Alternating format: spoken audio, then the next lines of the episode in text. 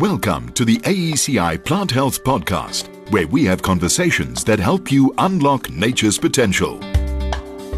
Nou ja, ons is so midde die tweede helfte van die somergewas seisoen. Talle boere het maar gesukkel om aan te plant. Met ander het dit weer goed gegaan. Maar kom ons hoor presies uh, waar staan sake. Ek gesels met Dion van Sail. Hy is streekbestuurder van die sentrale streek vir AECI Plant Health.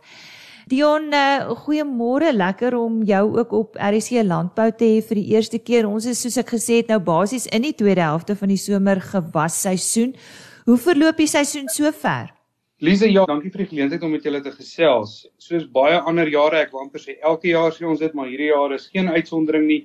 Regtig 'n interessante seisoen. Ek dink aan die insetverskaffingskant het ons al op 'n vorige geleentheid gepraat oor die uitdagings wat daar tans is met voorsiening nie net in Suid-Afrika nie, maar wêreldwyd en dit het natuurlik 'n bepaalde invloed op almal van ons en elke liewe boer.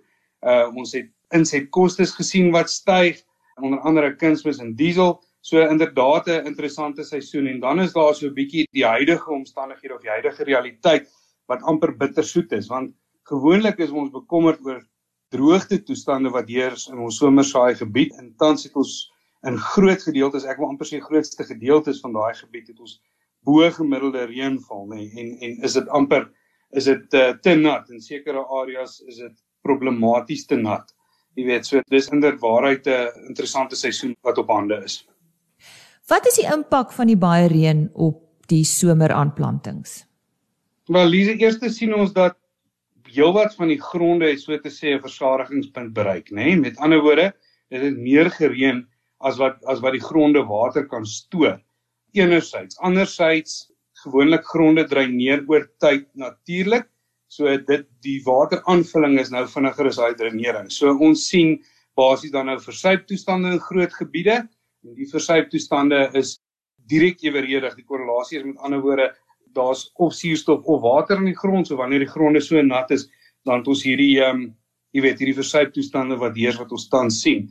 Gepaard gaan dit daarmee om dinge asof dit nou nie erg genoeg is nie, sien ons laer as gemiddelde dagtemperature en ons almal ek is seker almal is jy weet sal kan getuig die aande is eintlik nogal skoel vir hierdie tyd van die jaar en dit bring dan meer dat ons geakkumuleerde hitte eenhede bietjie aan die lae kant te staan, jy weet. So en ons weet hitte eenhede is nodig vir 'n plant om sy natuurlike groei siklus te voltooi wat dan weer aanleiding gee tot opbrengskwaliteit en kwantiteit, nê. So dit is so 'n bietjie van 'n effens 'n dilemma tans wat ons oor die algemeen beleef.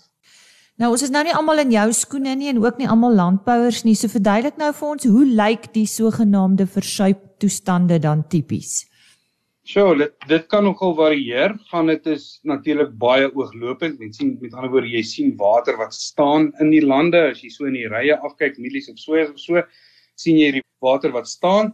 Andersyds uh plante wat vergeel, verdwerg, sukkel om te groei, weet amper nie lekker uit die blokke uitkom nie en selfs dan nou afsterwing van plante, jy weet, hy verdroog amper wil ek sê. Daai dit lyk so tipies soos 'n plant wat verdroog het amper as hy dan nou heeltemal afsterf en versuip. Nou julle het seker kristalbal waarna jy kan kyk Dion, hoe lyk die weer vooruitsigte vir die res van die seisoen? Gaan jy dit waag? jy weet natuurlik as ek 'n akkurate kristalbal gehad het, sou ek 'n skatryk man gewees het wat ek nie is nie. Dis nogals interessant hierso. Ons het voor die aanvang van hierdie seisoen hier so Augustus September het ons met 'n bekende weerkundige 'n gesprek gehad, so 'n sessie op Teams, né? Nee? Die midde van lockdown om vir ons so 'n bietjie te kyk of kan hy die seisoen wat voorlê vir ons so 'n bietjie ontbloot. Laat die mense, jy weet, so 'n bietjie in jou beplanning dit kan inbou en so voort. En ek kan vir jou sê dit was werklik werklik akkuraat. Die laer temperature wat voorspel is, die hoë reënval in nat Desember met ander woorde 'n sterker La Nina neiging. Ons het almal gehoor van El Niño wat droër is en La Nina wat natter is en dan hierdie verskynsel dit wil voorkom of hy kan heers tot April. So ek wil regtig nie 'n voorspelling maak nie, maar vooruitsigte vir die seisoen lyk of uh jy weet vir die afsienbaarheid of ons nog heelwat reën sal kry. Nou Dion, wat hierdie uitermate nat toestande wat dan nou tans heers, wat staan 'n boer te doen? Het jy dalk raad? Ja, dis seker nou die die million dollar question soos die Engelsman sou sê. Ek dink eerste ding, eerste, jy weet, ek dink daar moet 'n beginselbesluit geneem word om positief en optimisties te bly ten spyte van omstandighede. Ons het al in die verlede so baie gesien, male sonder taal. Jy weet, 'n paar dae se warm sonskyn weer en skielik lyk dinge anderste en, en gaan dit goed. Ek dink dan is dit belangrik om te besluit om elke moontlike geleentheid waar daar is om 'n positiewe verskil te maak, moet mens benut 100%. Uit die aard van die saak waar daar plante reeds afgesterf het of waar permanente skade is, is die koel deur die kerk en dis baie ongelukkig so, maar baie van hierdie omstandighede wat ons nou sien is tydelik van aard. Met ander woorde, die water gaan dreineer, die plante gaan weer aktief begin groei ensovoorts. So tipies waar moontlik, jy weet, en 'n ou moet nou realisties hieroor wees dit is nie vir almal moontlik nie almal is nie in hierdie praktyke nie maar ek kan praat wat ons al uit ervaring gesien het is 'n vlak skoffelbewerking jy weet verrig dikwels wondere baie keer saam met die topbemesting dit gee so 'n bietjie suurstof in daai boogrond en daai suurstof kickstart as te ware dan nou weer die microbiologiese grondlewe en die wortelgroei ensovoorts nee en ons weet daai goed is eintlik die kritiese suksesfaktore in gewasproduksie waar dit ekonomies sinvol is, het ons al gesien is dit baie keer goed om om sigslote te grou, soos ek sê as dit ekonomies sinvol is en prakties uitvoerbaar. Dit help dan om van die water, jy weet, groot hoeveelhede uit die lande te dreineer om dan 'n bietjie meer gebalanseerde omgewing te skep vir wortelontwikkeling en wortelgroei.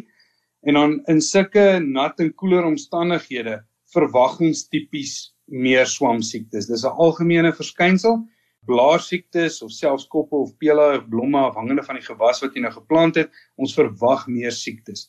So ek dink wanneer jy geleentheid het om voorkomend of selfs kuratief iets daaraan te doen, moet jy nou daai geleentheid laat verbygaan, jy weet. En dan kies 'n ou geskikte swammiddel, jou gewasadviseur of jou landboukundige of jou tegniese adviseur kan jou verseker raad gee in in daai opsig wat jy een om te kies iets wat dalk 'n bietjie langer nawerking het. En ek dink die punt is 'n ou moet daai die oes wat daar is, moet jy beskerm so maak so so na jou beste vermoë. Ek dink ook jy moet seker maak op hierdie stadium weet ek is dit nogal een van die groot uitdagings omdat ons in die landbouchemie direk betrokke is is om in te kom in die lande om te spuit met trekkerspuite en hoogloopspuite. Daar doen nou tans hordes foto's hier rond op WhatsApp en Facebook van toerusting wat vassit ensovoorts.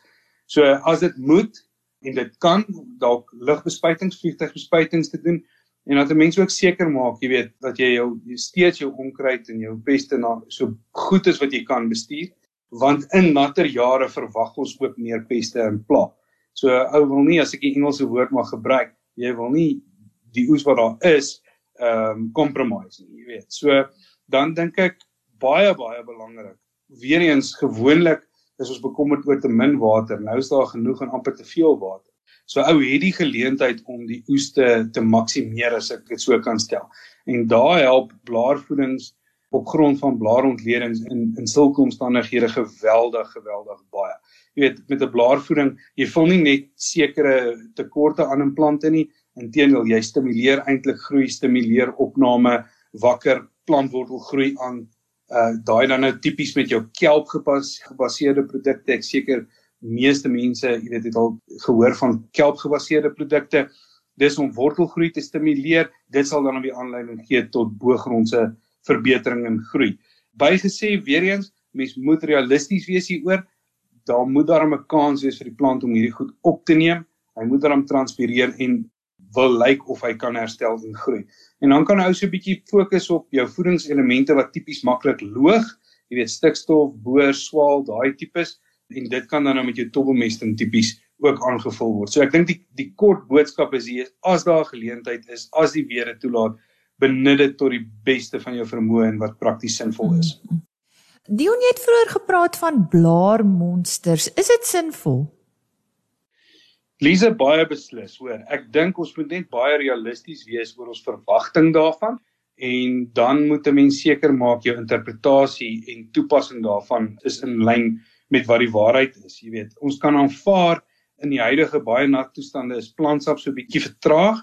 So jy moet seker maak wanneer jy jou blaarontledings terugkry, jou interpretasie van daai inligting is reg. Uh, dis die eerste belangrike faktor. Die tweede belangrike faktor is natuurlik draaityd, né? Nee? So met ander woorde, die tyd vandat jou blaarmonster getrek word tot jy die resultate terugkry en dan nou 'n moontlike toediening of aanpassing maak daai is belangrik want dit moet nog steeds sinvol wees vir die groei stadium waar binne jou gewas is. Daar is sekere groei stadiums wat ons nou weet uit jare se ervaring en toedienings en so aan is suksesvol, maar daar waar jy op blaarmonster staat maak, moet jy seker maak jou draaityd is vinnig. Ehm um, ja, in kort. Hoe, kan boere te werk gaan om blaarontledings te bekom? Kyk, enigiemand kan eintlik blare trek en versend na 'n goedgekeurde lab en dan kry jy die resultate terug. Ek dink die gerieflikste is amper om jou landboukundige of gewas adviseur te kontak. Dan het jy die gemoedsrus, die regte blare word getrek en jy is redelik seker jy kry jy weet 'n landboukundige interpretasie van daardie data as ook 'n meegaande aanbeveling. So ek wil vir jou sê dis dis amper die maklikste. Ons net soos baie ander instansies sekerlik is redelik toegerus. Dis iets wat ons dryf want ons sien dis iets wat daadwerklik 'n bydrae en 'n verskil maak.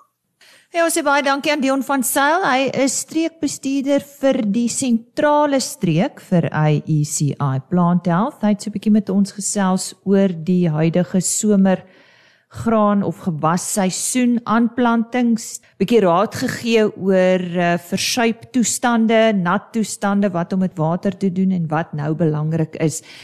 Net vir meer inligting besoek gerus hulle webtuiste. Dit is IECI se webtuiste en ek het dit al voorheen verskaf, maar kom ons sê net weer, dit is www.ieciph.com. A E C I P H.com. Another production from Solid Gold Podcasts.